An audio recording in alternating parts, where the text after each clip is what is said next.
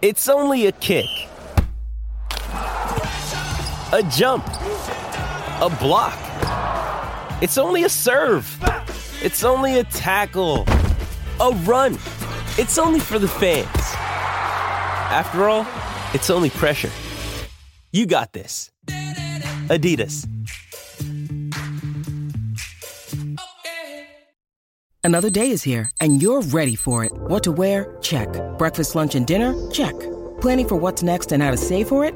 That's where Bank of America can help. For your financial to-dos, Bank of America has experts ready to help get you closer to your goals. Get started at one of our local financial centers or 24/7 in our mobile banking app. Find a location near you at bankofamerica.com/talktous. What would you like the power to do? Mobile banking requires downloading the app and is only available for select devices. Message and data rates may apply. Bank of America NA, member FDIC. This is Greg Olson, inviting you to check out my new Blue Wire podcast, TE1, where I interview tight ends throughout the history of the NFL who have helped revolutionize the position. TE1 is presented by the Chevy Silverado. The Silverado is all about grit. It's strong and dependable, exactly like playing tight end. Just like the incredible players we sit down with on the podcast, the Chevy Silverado is in a league of its own. Strong, advanced, and dependable. Download TE1 today, wherever you listen to podcasts.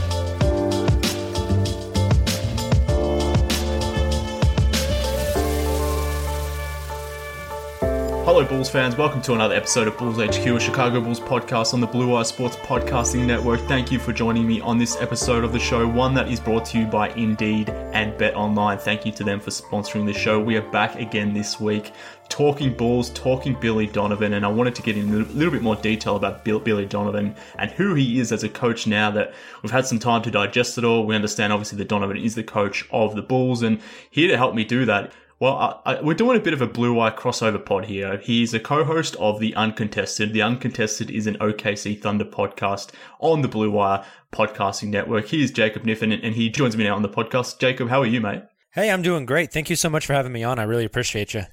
No problem, mate.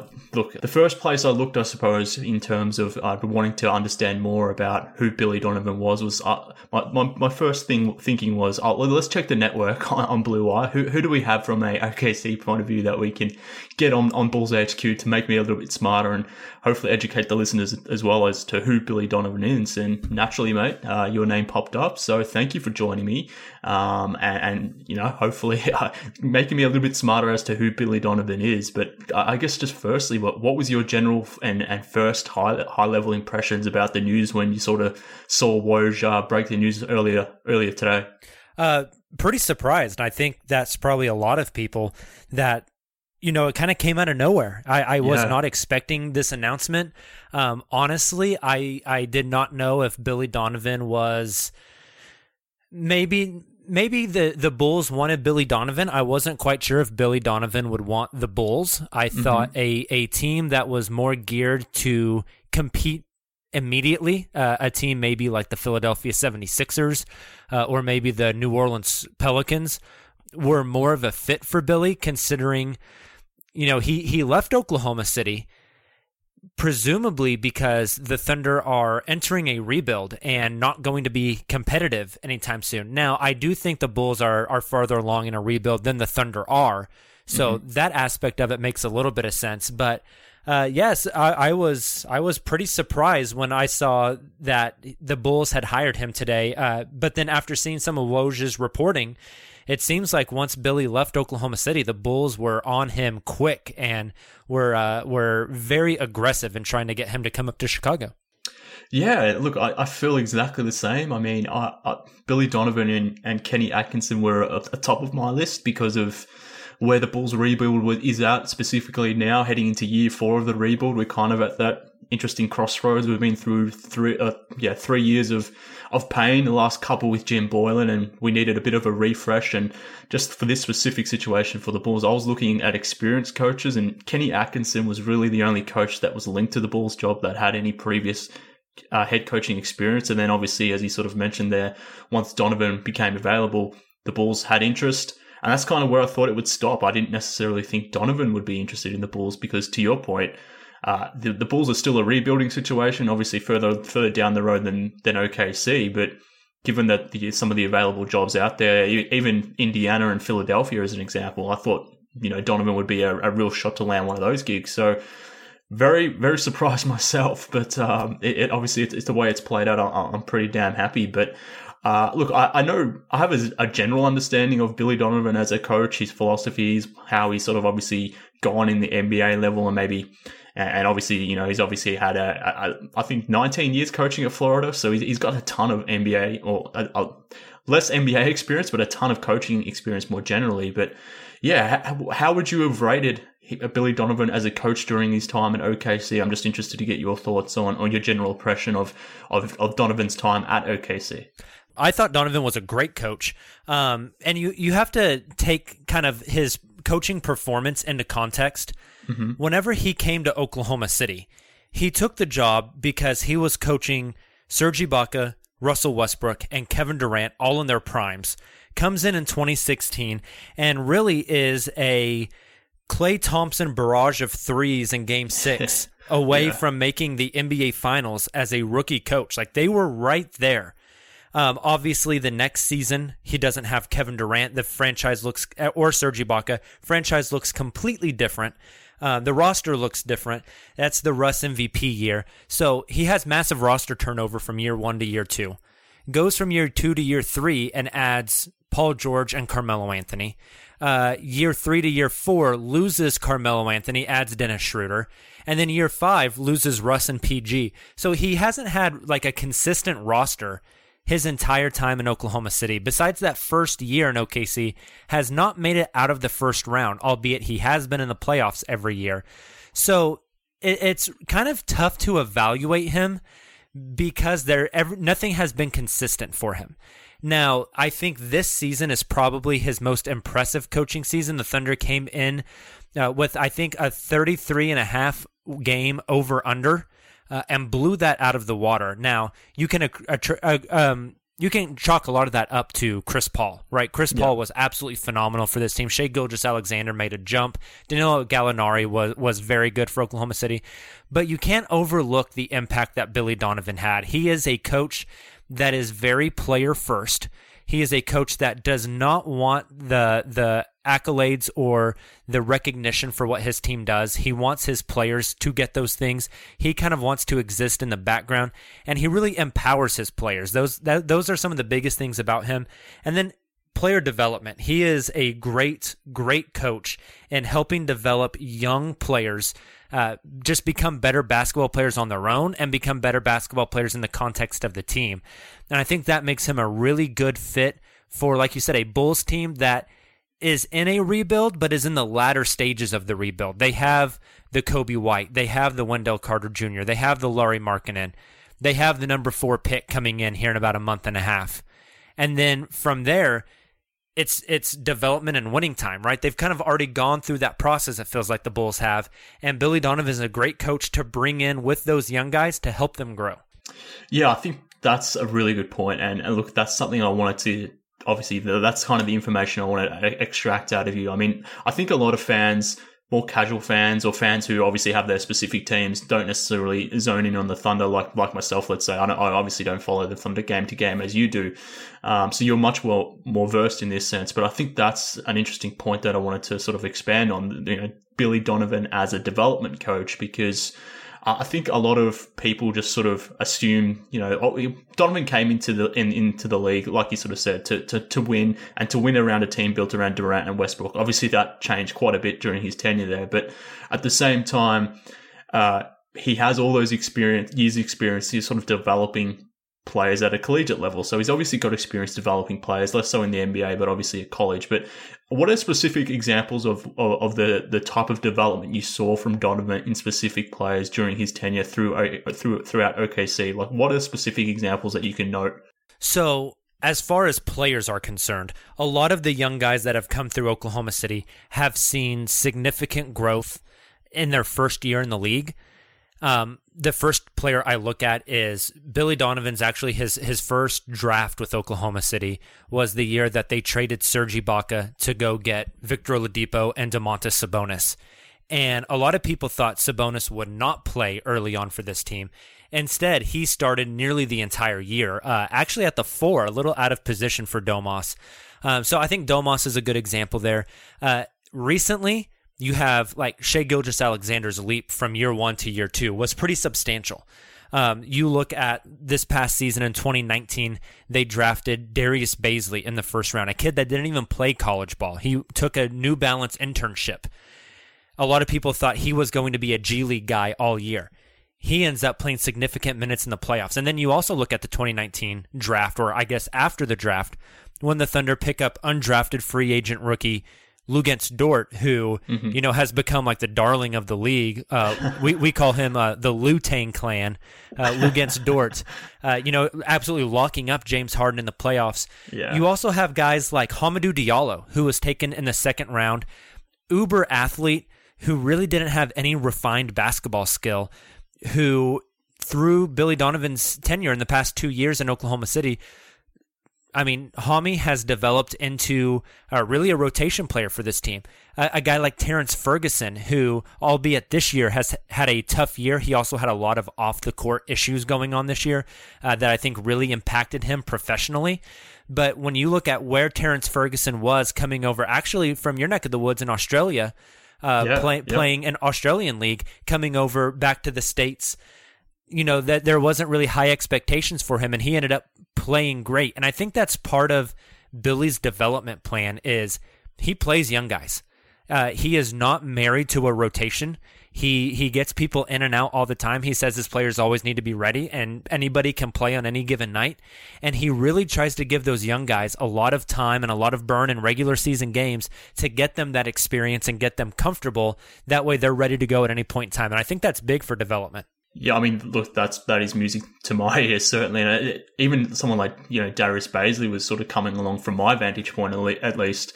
He was a player that was looking pretty good for OKC towards the back end of the season. And again, I guess it's hard to measure Billy Donovan from a development point of view when you're sort of on the outside looking in, because the OKC Thunder, obviously a very good team, not necessarily having, you know, top-line draft picks, but they've been able to consistently develop these guys into good role players, into just quality role players who can just add to the depth of the roster. So in that sense, he's done a really good job from my vantage point. And you know, you're obviously saying something similar, but I guess one of the other talking points surrounding Billy Donovan is the fact that, you know, he obviously he's been with the Thunder for 4 or 5 years. He had access to a lot of high-level players like Durant, Westbrook, Paul George, etc. So whatever success he did have in the NBA is more attributable to them than anything that he necessarily did. I don't know if I agree with that or not, but that's generally the rhetoric that you sort of hear by certain pundits. I mean, how much stock should we Bulls fans be putting into that? And is there any credit or any merit to that sort of feedback? So it's kind of hard to say, not having been around, like personally around Billy Donovan, but every indication is that, again, he is a guy that as a coach does not want the accolades. You look at him back at the University of Florida, he was not like a John Calipari. You know, John Calipari kind of is that Kentucky team. Billy wants to be more in the background, and he wants the players to kind of take ownership of the team and the players to get all the credit. I mean, there were times this season where Billy would call a timeout in the middle of the game and not even get in the huddle. He would let Chris Paul just talk to the team, like empowering players to step up and take ownership of the team. And as everything that we know now, you know, there's been some like back channeling that maybe Kevin Durant was not a fan of Billy Donovan, and that played a role in Kevin Durant leaving. As far as I know, Billy and Paul George, great relationship. Billy and Russell Westbrook, I mean, I don't know how great of a relationship any coach has with Russell Westbrook. I love Russell Westbrook to death. I bet all of his coaches drink heavily. You know, Paul George, Chris Paul had a great, great relationship with Billy Donovan, and Chris Paul's kind of perceived goodbye video on Instagram after the end of the season unpromptly brings up Billy Donovan and how great of a relationship and how great of a coach Chris thought that Billy was. So with those star players, I think there is very much a mutual respect. Actually, at the end of the 2018-19 season, right before the Thunder traded away Russell Westbrook and Paul George, Dennis Schroeder actually had some interesting quotes in his exit interviews where he mentioned that Billy Donovan is a player's coach, and he kind of alluded to maybe he gives a little too much power to the players. Like he let Russ and PG kind of run the team maybe a little too much, and that Billy was maybe in the passenger seat a little too often. I think that definitely changed this year, but you know, you could almost swing the pendulum to that opposite end, that maybe he's a little too much of a player's coach. I don't think there's anything really to that. I think that's probably more Dennis Schroeder was just a little upset at the time. But he is definitely a guy that I think has great relationships with players. He is a relationship builder, which now you say, you know, you're not well-versed in Oklahoma City basketball. Well, likewise, I'm not well-versed in Chicago Bulls basketball, but I get the vibe that Jim Boylen wasn't really a guy that valued relationships and empowering players very much. He kind of ran a tight ship. I think Billy Donovan is going to be very polar opposite in that aspect.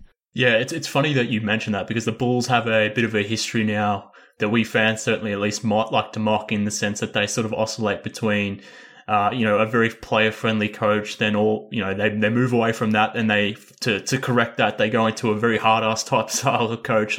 We saw that with Scott Skiles and Vinny Del Negro, then Tom Thibodeau, then Fred Hoiberg, back to Jim Boylen, and now it seems like we're going more towards the player-centric coach, like with Billy Donovan, which probably is more.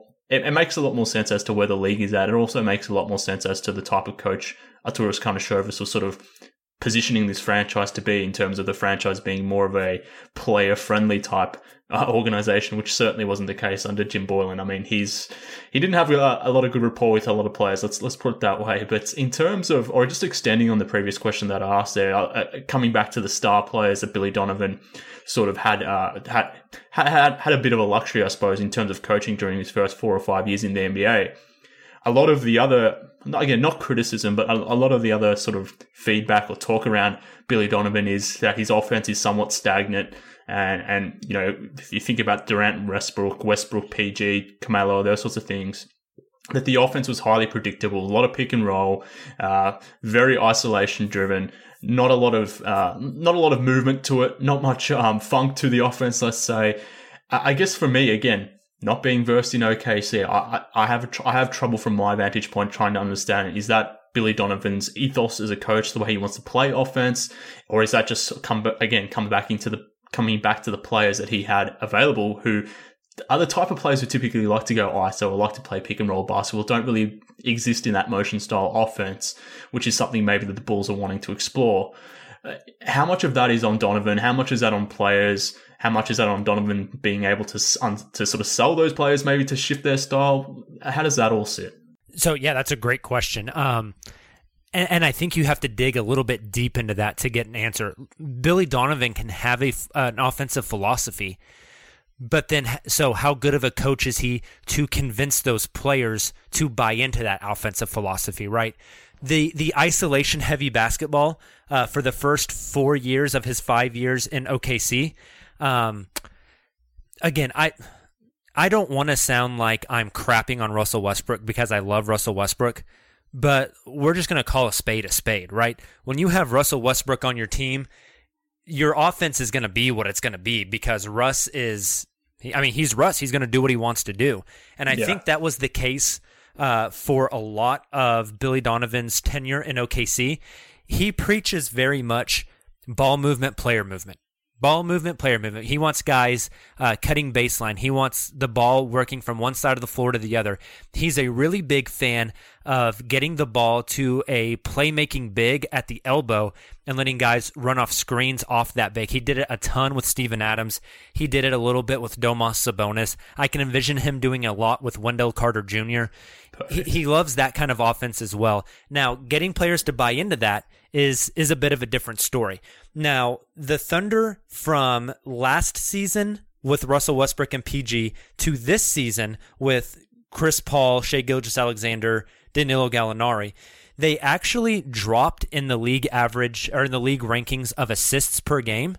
but they rose to like top 6 or 7 in passes per game, where in previous seasons, the Thunder were like bottom 5 in the league consistently in passes per game. So even though they weren't racking up the assists, the infamous three-point guard lineup that the Thunder ran, Dennis Schroeder, Chris Paul, Shai Gilgeous-Alexander, was very good at driving, kicking, finding the open man or finding the mismatch and letting one of those point guards go to work. That's the kind of offense that Billy Donovan wants to run. He wants the ball to swing from side to side. He wants bodies moving and not being stagnant. He wants like cuts and coming off screens. He really likes that high post motion offense. And he wants people attacking mismatches. So those stats on the passing specifically to me just kind of showed what Billy Donovan wanted to run as a coach. Now, I think his philosophy will be more easily implemented in Chicago, where there's not a superstar player who is going to command that the offense run a certain way. There's not a Chris Paul, there's not a Russell Westbrook, there's not a Kevin Durant, there's not a Paul George, right? I mean, the most offensively gifted player in Chicago right now is Zach LaVine. I love Zach LaVine, but he's not the kind of guy that a player that you bow down to and you adjust your system to that player, right? He can fit more into a system. And so I think you're going to see a lot more success of Billy putting his offensive philosophy in play in Chicago, which is, again, ball movement, player movement, and he loves pick and roll, and he loves working out of that high post. Perfect. See, and look, that's exactly why I got you on, because that is the context that I needed. That is the context that we Bulls fans probably needed as well, because I was probably leaning to what you were suggesting anyway, because, I mean, how much can you really control when you have Durant, Westbrook, and those sorts of things? I mean, any coach, regardless if it's Donovan or not, yeah, it's a tough order to sort of make or to redo or to reshape those guys' careers, I suppose, to a degree. But I'm very pleased to hear what you said there, in particular when you noted that point about Wendell Carter, because I think he's probably been the most misused Bull during Boylen's tenure. So I'm interested to see how Donovan sort of handles Wendell Carter. And I totally forgot that Sabonis was on the Thunder. It's been that long, I suppose. Yeah. The Thunder have gone through so many reiterations of their team that I even forgot Sabonis was on their team. And yeah, I now that I remember that, him passing from that sort of elbow area, even Steven Adams to agree with his DHOs, that is the role that I would hope that Wendell Carter sort of has a more expanded role in the Bulls offense. So it is very pleasing to hear that. And the Wendell Carter stuff. I mean, Wendell Carter has drawn a lot of comps to like early Al Horford. Yeah. Well, Billy Donovan coached Al Horford to back-to-back national championships in the University of Florida, so he knows how to utilize those passing bigs. Perfect. Yeah, I mean, even better point. I mean, I totally forgot about that too, but that makes complete sense. I want to continue talking about Billy Donovan, but first, let's tell the listeners about this week's sponsors.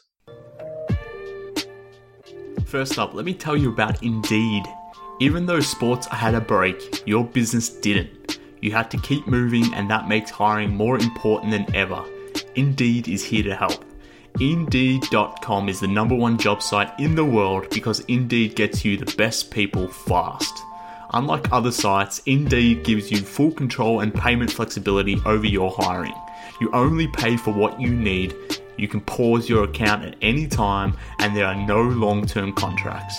Plus, Indeed provides powerful tools to make your search that much easier, like sponsored jobs, which are shown to be 3.5 times more likely to result in a hire. With 73% of online job seekers visiting Indeed each month, Indeed is going to get you the important hire you need, just like they have for 3 million businesses. Right now, Indeed is offering our listeners a free $75 credit to boost your job post, which means more quality candidates will see it fast. Try Indeed out with free $75 credit at Indeed.com/BlueWire. This is their best offer available anywhere. Go right now to Indeed.com/BlueWire. Terms and conditions apply. Offer valid through September 30. I also want to tell you all about Bet Online. Folks, the wait is finally over. Football is officially back. You might not be at a game this year, but you can still be in the action at BetOnline. BetOnline is going the extra mile to make sure you can get in on every possible chance to win this season. From game spreads and totals to team, player, and coaching props, BetOnline gives you more options to wager than anywhere else. You can get in on the season opening bonuses today and start off wagering on wins, division, and championship futures all day, every day. Head to BetOnline today and take full advantage of all the great sign-up bonuses. Don't forget to use promo code BLUEWIRE at BetOnline.ag. That's BLUEWIRE, all one word. BetOnline, your online sportsbook experts. All right, back to the podcast, talking Billy Donovan with Jacob Kniffen from the Uncontested podcast, an OKC podcast here on the Blue Wire Sports Podcasting Network. Jacob, I want to talk more about Billy Donovan's philosophy defensively, because again, the Thunder have gone through a lot of iterations of who the Thunder have been over the last few years, and given the personnel has changed so dramatically over the last couple of years, I'm interested to know, has Donovan shifted from a defensive standpoint? It's pretty different when you go from having a team that has Ibaka, Westbrook, and Durant, a very long, lengthy team. Even Andre Robertson, you can add to that, to then going to a team where this season that just gone past, where he's playing a lot of three-guard lineup. So I'm imagining his defense has changed somewhat, but maybe you can educate me a little bit more on that. Yeah, so the defense is a little bit different than the offense. I think he has a very firm offensive philosophy. I think his defensive philosophy more varies on his personnel. And the best example I can give of that is in the Westbrook era in Oklahoma City. Again, your Bulls listeners are going to think that I'm just crapping all over Russ. It sounds so bad from a Thunder podcast. No, we love Russell Westbrook. I'm just very willing to admit his flaws, and it's a little easier to admit those flaws now that he's down in Houston instead of in Oklahoma City. Yeah, Russell Westbrook, absolutely infamous for dying on ball screens. If Russell Westbrook is guarding the ball and you screen him, he is going to switch, which typically isn't the guy guarding the ball's job. It's the big's job to call the switch. But Russ would die on everything. So during the Russell Westbrook era in Oklahoma City with Billy Donovan, the way they would defend ball screens, which is 90% of your offense in the NBA, is they would have the big hedge incredibly hard, whether it be Serge Ibaka, Steven Adams, Carmelo Anthony, whoever. The big would step up off of the screen, pick up the guard, and try to make the guard make that wide turn to get around the corner, allowing somebody like Russ to get back into the play, and then the big would drop back. That changed this year, though, when you have four guards who were very good defensively, Chris Paul, Dennis Schroeder, Shai Gilgeous-Alexander, and Lou Dort, who were willing to fight hard through screens to get back to the ball quick. When you have personnel and guards at the point of the attack that can do that, it allows you to change your defense. And so this year, the Thunder played a lot more drop coverage, where whenever the big would come up to screen, either Steven Adams, Nerlens Noel, Danilo Gallinari would instead play that drop coverage. They would come up back to the level of the screen or a little bit under and play that middle ground between the ball handler and the roll man, because the guards were quicker to get over screens and get back to their man. So he's not a big zone guy at all. I don't think I've ever seen the Thunder play zone since Billy Donovan's been here. But defending ball screens is absolutely essential in the NBA, and Donovan has been very flexible in how he goes about doing that based off his personnel. And this year, they were pretty successful as a team defensively. They had guys that were bought in defensively. They had smart, high IQ defensive players. Obviously, you have Chris Paul on the team, maybe the highest IQ basketball player in the league right now. And they were able to adjust their scheme to fit their personnel better this year when they had guards who were willing to sacrifice their bodies, get through screens, get skinny over the top of screens, and stay with the play more often. So I think his defensive philosophy is a little more fluid. Okay, well, I mean, look, that's perfect to hear, because in some senses, the Bulls, specifically this season, they were playing a very trap-heavy defense, which is something, to your point, that OKC have played in the past when they had more of those athletes on board. When you can sort of play that style of basketball and you have, Russell Westbrook, Kevin Durant, Serge Ibaka, Andre Robertson, these sorts of huge, big wing athletes. You can play that aggressive style of defense, but then to understand that he's able to shift that up or recognize what his personnel is good and what they're good at, what they're not necessarily as good at, maybe shift his ideals around that. That's pretty pleasing to hear, because again, coming back to what we've sort of had in Chicago the last couple of years under Boylen, but even Hoiberg, it kind of felt like the players had to fit within the coach's system, and maybe the coaches themselves couldn't necessarily adjust to the specific players. So again, that's really pleasing to hear, because I don't think this Bulls roster is necessarily equipped with a lot of players who can play this sort of scheme, particularly if someone like Chris Dunn was to leave in free agency. So that will be interesting to see how Donovan sort of goes through that situation. So I'm pretty happy to hear that. So I guess what I'm getting from you from both sides of the ball, be it on offense, be it on defense, he's really adaptable based on his personnel. Is that a fair summation? Yes, I think that's very fair. And he's going to be flexible, and there's a balance there. You know, you don't want to be so rigid of a coach that it's my system and you have to fit, and it's trying to shove a square peg into a round hole or a round peg into a square hole. I forget what the saying is. Yeah. But it's also, you can't just say, oh, we'll do whatever the hell the players want either, right? There's a balance there, and I think Billy Donovan is pretty good at finding that balance. When you were talking about the defense of the Bulls over the past few years, one specific example came to my mind, and maybe you'll recall this, and maybe for you it's a bad memory. For me, it was pretty good. But Chicago visited Oklahoma City this past season, I think it was in December, and had a sizable lead. And then Chris Paul completely went off in the fourth quarter. Yeah, he ended up scoring like 40 because the Bulls kept switching onto him. Yes. And he just, whoever switched onto him, it was just barbecue chicken. Chris just went to work. I don't think you're going to see that sort of philosophy with Billy. He's going to adjust on those and make those changes. And I know that's anecdotal, right? That's one game, a small drop in the bucket. But that's what sticks out to me with Bulls defense. I don't think you're going to see as much of that under Billy Donovan. Okay, cool. Well, look, I was very high on the hire. He's exactly the coach that I wanted to come into the Bulls situation for this specific timeline where the Bulls are at. So naturally going into this, I'm feeling pretty positive. You're selling me quite highly here at the moment. So maybe I should be Billy Donovan's agent or something. I don't know. Maybe you're doing a pretty good job of it, but I guess it's only fair at the same time to maybe go into some of the critiques that maybe you had, or just the general criticism that maybe Donovan received during his tenure with the OKC Thunder. Obviously, we sort of touched on those sorts of things, with be it on the offensive, defensive end of the ball. But is there anything else that we should be considering from a Bulls perspective that maybe, you know, Donovan is lacking in certain areas, or there's certain storylines that we're just not aware of, again, from our vantage point, that just may have been missed, that maybe we should consider as Bulls fans with Donovan coming in? Is there any other criticisms that make sense to sort of level out here and be fair and justified about it? Yeah, so I mean, I feel personally like in the NBA, when teams play good, the players get the credit, and when teams play bad, the coach gets the blame. I feel like that's a pretty fair summation of NBA basketball. So obviously, there's been a fair amount of finger pointing at Billy Donovan. Most recently, and one of my finger pointing experiences with him was his adjustments in the playoffs.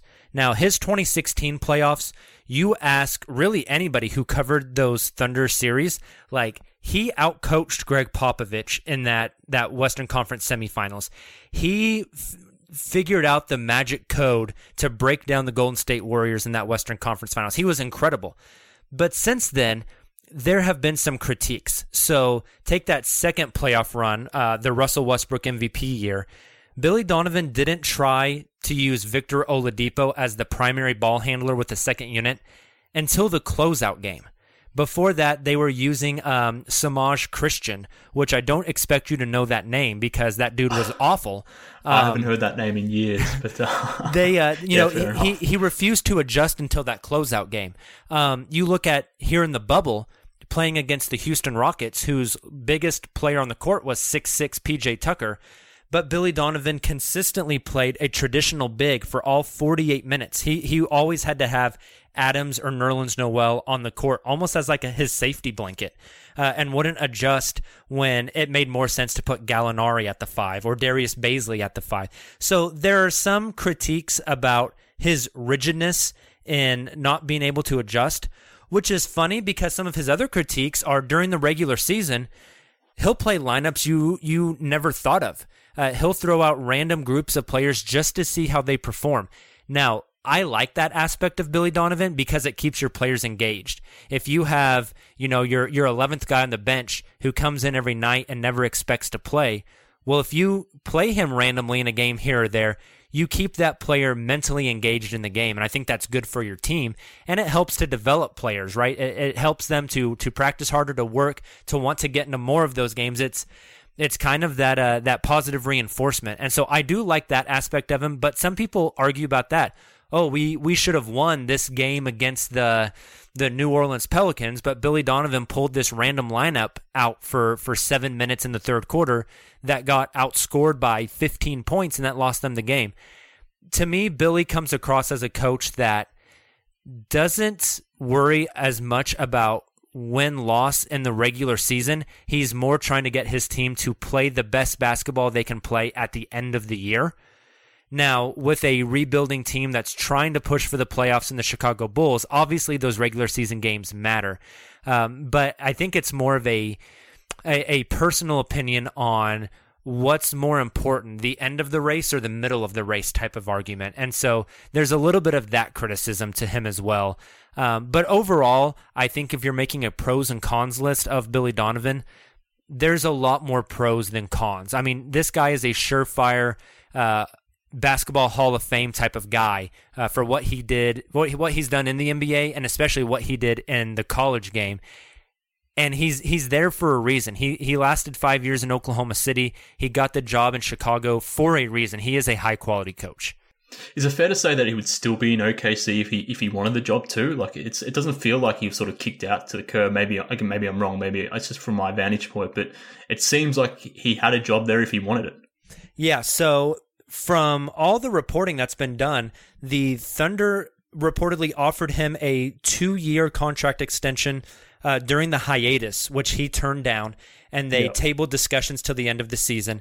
And really what it seems like and what's coming from the Thunder front office, which it's hard to take what they say at face value, not that they're intentionally lying, but they play their cards very close to the vest. Mm-hmm. I just don't think that Sam Presti and the Thunder front office are able to tell Billy Donovan what this team looks like 2, 3, 4, 5 years down the line because they're not really sure, right? The plan is to get rid of Chris Paul, to get rid of Dennis Schroeder, to either trade or let Steven Adams expire, and to turn the keys over to these young guys, these 21-year-old kids, and then, you know, make selections or trades with the 5 million draft picks that they have and push forward. And for Billy Donovan, again, he came into the NBA. He made the leap as one of the best college coaches ever to the NBA because he was going to get to coach Russell Westbrook and Kevin Durant and had the shot at titles. That is long gone out the window here in Oklahoma City. And so him making a change just kind of felt natural. Everything that's been said makes it seem like the job was Billy's. He chose to walk away. Yeah, that was my read from it. But, you know, assuming he wanted to stay, it seems like he could have been almost a career coach in OKC. So, again, to me, that I read that as a positive. I guess coming back to the criticisms, again, from my vantage point, it's things like the ATOs that maybe I had some questions about, specifically in that Houston series, that last play that sort of got bungled up.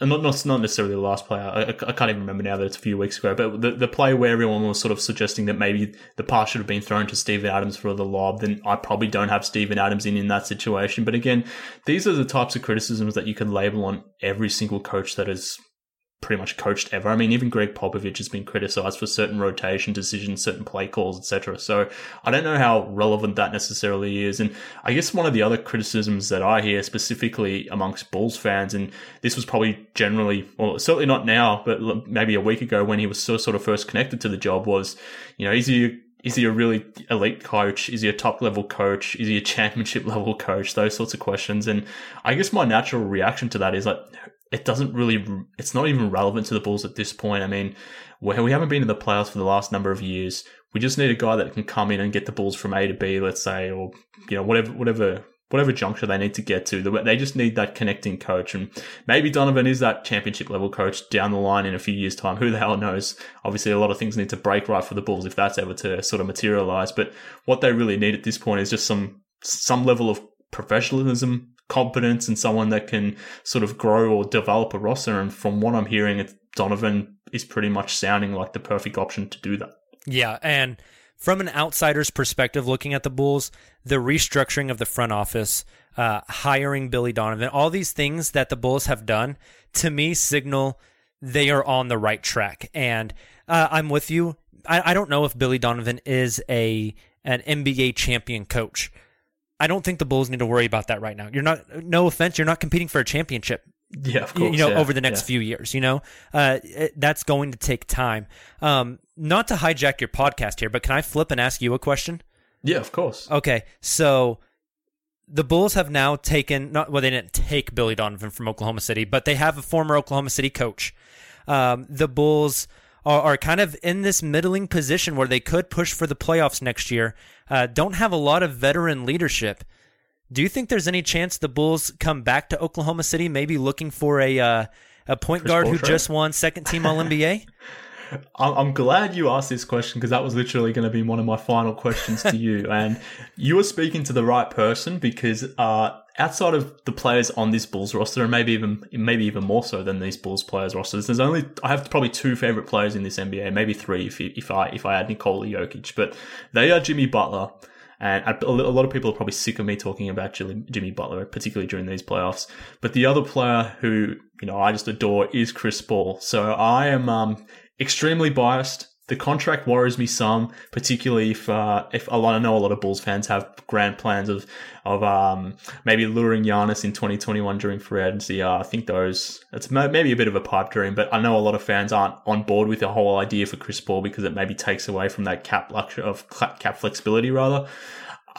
Me trying to be a little bit more rational about it, I think the next year or two is more important. I don't think the Bulls are getting that sort of max level free agent, so I would be okay in taking a punt on someone like Chris Paul, particularly given how good he looked this season. And I think this Bulls team, what they've been lacking throughout the last 3 or 4 years is just some veteran leadership, as you sort of alluded to, but specifically from the point guard position. And the minute you sort of rebuild a franchise and you start rebuilding around two young big men in Lauri Markkanen and Wendell Carter, and then you bring through players like Coby White and Zach LaVine who could score the ball really well for themselves but can't necessarily create for others, then I guess you're just setting up a problem where those big men that you're starting to build around aren't necessarily going to be, you're not going to extract the best value out of them. So this team needs that lead creator, that primary creator. And I think Chris Paul could be that for the first, 44 minutes of a game. And then maybe you close with Zach LaVine taking the offense down the line or whatever it may be. So you would certainly talking to the right person. I'm on board with trying to manufacture some sort of deal for CP3.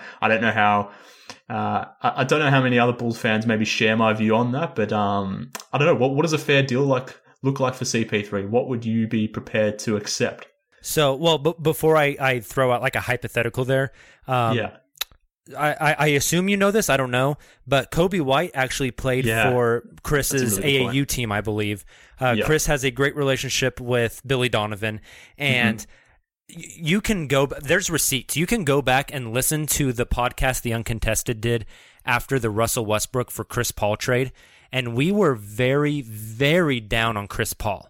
I was like, I don't even want him in Oklahoma City. Like, don't even put him on a plane. Right now, I will tell you, not as a basketball player, but as a man, Chris Paul is one of the most impressive leaders I have ever seen. Wow. If Chris Paul ran for political office, he would have my vote in a heartbeat. This man is a natural leader. The impact he had on Shai Gilgeous-Alexander and Darius Bazley, absolutely profound. I think in 4 to 5 years from now, you're going to watch Shai Gilgeous-Alexander play basketball, and you're going to say, that season with Chris Paul was maybe the most important thing in that kid's career. I mean, those two were inseparable. Chris was putting Shai on private planes with him, flying him out to California early before the Thunder would play like a Lakers game to spend time with his family. They watch film in each other's hotel rooms. They eat dinner together all the time. He is the consummate professional.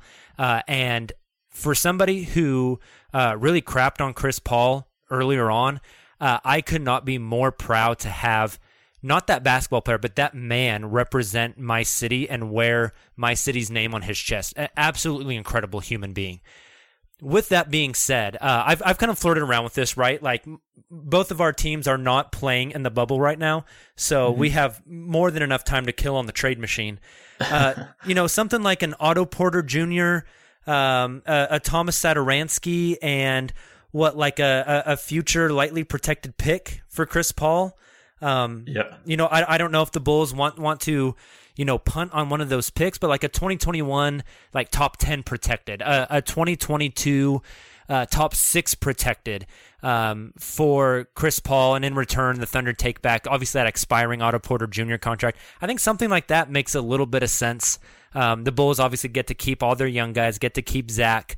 You know, you could swap out, you know, a Thomas Satoransky for a, oh gosh, why am I forgetting his name? Who's the Thad Young? Thad Young, yeah, you could swap him out for like a Thad Young, which makes the money match up a little bit better. But something like that, I think the Thunder would be very, very interested in. It's kind of wild. The Thunder got 2 picks and 2 swaps for trading Russell Westbrook, and it's looking like they're going to get another pick for trading Chris Paul. Yeah, I mean, yeah, Sam Presti's a genius again. I love the work that he's done, and before the Bulls hired Karna Shovas, I was hopeful that maybe they could pry out Sam Presti out of OKC just based on the work that he's consistently done. But yeah, it's funny that you mentioned that CP3 trade, because I literally floated it on Twitter this morning, half jokingly, just through the haze of the excitement of everything that was sort of going on with Donovan. But I was there was some seriousness to it, in the sense that, you know, I was sort of suggesting that, you know, the Bulls are obviously bringing through Billy Donovan. Maybe they should bring through Chris Paul too. You've got Otto Porter's expiring. Thad Young can be an expiring, given that third year rather is only partially guaranteed. And then maybe if you attach a draft pick to it, maybe it doesn't have to be an unprotected pick, but as you sort of suggested, some sort of protections on those picks, then maybe that becomes pretty appealing for OKC, because that sort of frees up their cash position, enables them to jump into the rebuild. And obviously for the Bulls, they get that coach on the court, which would be obviously huge and may even help in that development of those players. So you look, I'm totally on board with it. You don't have to sell me on it, but maybe there's some listeners on here that maybe don't agree with it, but I'm very into it. But I guess the last question I had for you, and maybe taking it away from the Bulls, and now that I've got you on here, and just be interested to get your thoughts on where do OKC pivot from here, because obviously they knew Donovan was gone. They're obviously going to do their own coaching search of sorts, but we're assuming the CP3 trade happens. We're assuming a rebuild happens, but where are your uncontested listeners sort of positioning the Thunder going forward? Yeah, so for the coaching search, that is fascinating, because the Thunder, this will be the second, or I guess technically the third coach they'll hire in their Oklahoma City era. They obviously let PJ Carlissimo go and brought in Scott Brooks, who was just the assistant. When they let Scott Brooks go, there wasn't really a coaching search. We all thought there would be, but there was one guy on the list, and it was Billy Donovan. Billy Donovan and Sam Presti had a long-standing relationship before that. There was no interview multiple people, go through the process and make a decision. They knew they were getting Billy Donovan. I don't think they know who they're going to get this time. And my assumption, I don't know any of this for sure, but my educated guess would be that they are not hiring a former head coach. They're going to get an assistant. They're going to get somebody from the college ranks. They're going to get somebody, number one, that they don't have to pay a whole heck of a lot on their first contract. They're going to get somebody young who is willing to grow with the team. And they're going to get somebody that is okay with losing in their first few years as a head coach. I would not be shocked if the Thunder hire somebody in their 30s for this head coaching position. I think that's kind of the direction they're going to go. With that being said, I think you hit the nail on the head. They're going to look to trade Chris Paul. I think Chris has value. I think there's going to be multiple suitors this offseason. Once Chris goes, then you're looking at deals for Dennis Schroeder. I don't know if they'll be able to trade Steven Adams. But you're looking at Steven Adams trades, and you're handing the keys to those young guys, and you're utilizing those draft picks you have in the future. I don't think they are. A lot of people like to float out the idea like the Thunder have all these picks. If Bradley Beal wants out, the Thunder could go trade and get him. If Karl Anthony Towns wants out, they could go get him. I think it is way more likely that the Thunder will trade draft picks for better draft picks. There's a prevailing thought kind of amongst OKC media members that the next great Thunder player is probably in high school right now. And so they're going to utilize those picks instead to go get a vet, to move up to number one in a draft, number two in a draft, to go get a guy that they really, really like. Because if you go get Bradley Beal, he could walk in 2 years. But if you draft a guy, you have their restricted free agency rights and you control that guy for the foreseeable future. That's how a small market team like Oklahoma City has to operate. That's how they've suggested they will operate. That's how they've operated in the past. So all context tells us is that that's what this team will look like moving forward. Yeah, look, I think OKC are obviously in a fantastic position. They've got all those picks coming from the Rockets, from the Clippers, who the hell knows where else. I mean, they've obviously got Shai already.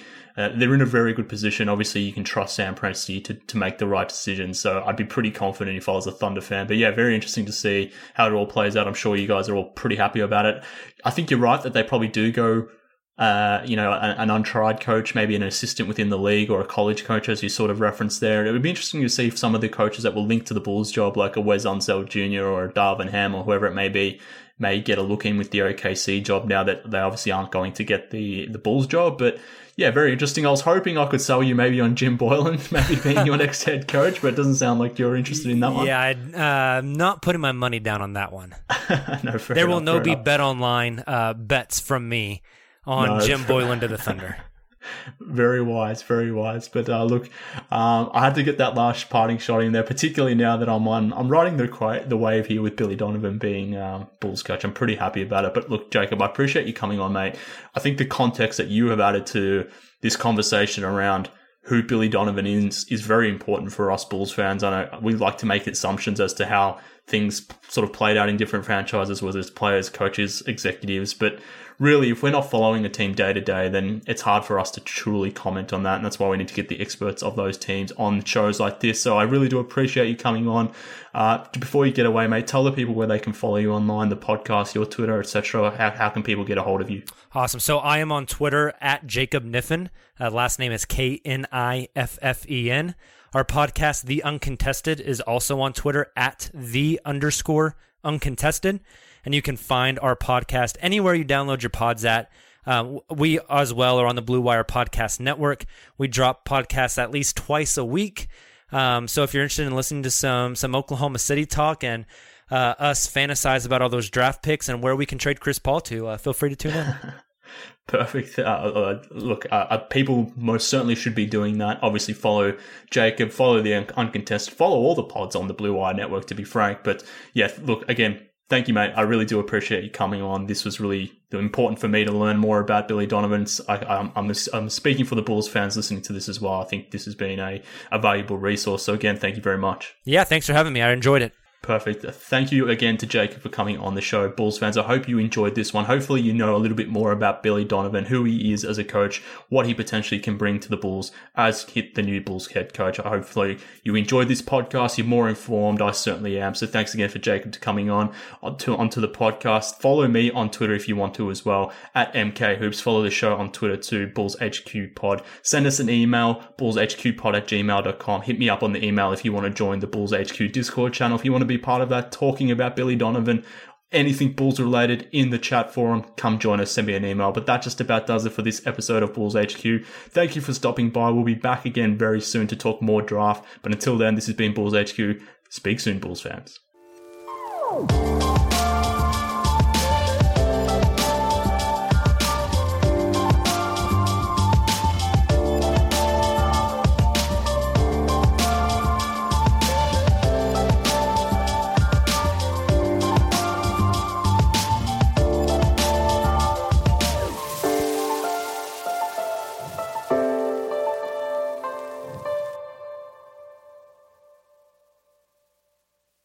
Mira Rose Davis, historian and co-host of the sports podcast Burn It All Down. And now I'm hosting the new season of American Prodigy, all about Black girls in gymnastics. For the last 40 years, Black gymnasts have moved from the margins to the core of the sport and changed gymnastics along the way. Now they tell their stories. You'll meet trailblazers like Diane Durham, superstars like Jordan Childs, and everyone in between. Listen to American Prodigies on Apple Podcasts, Spotify, Stitcher, or wherever you get your podcasts.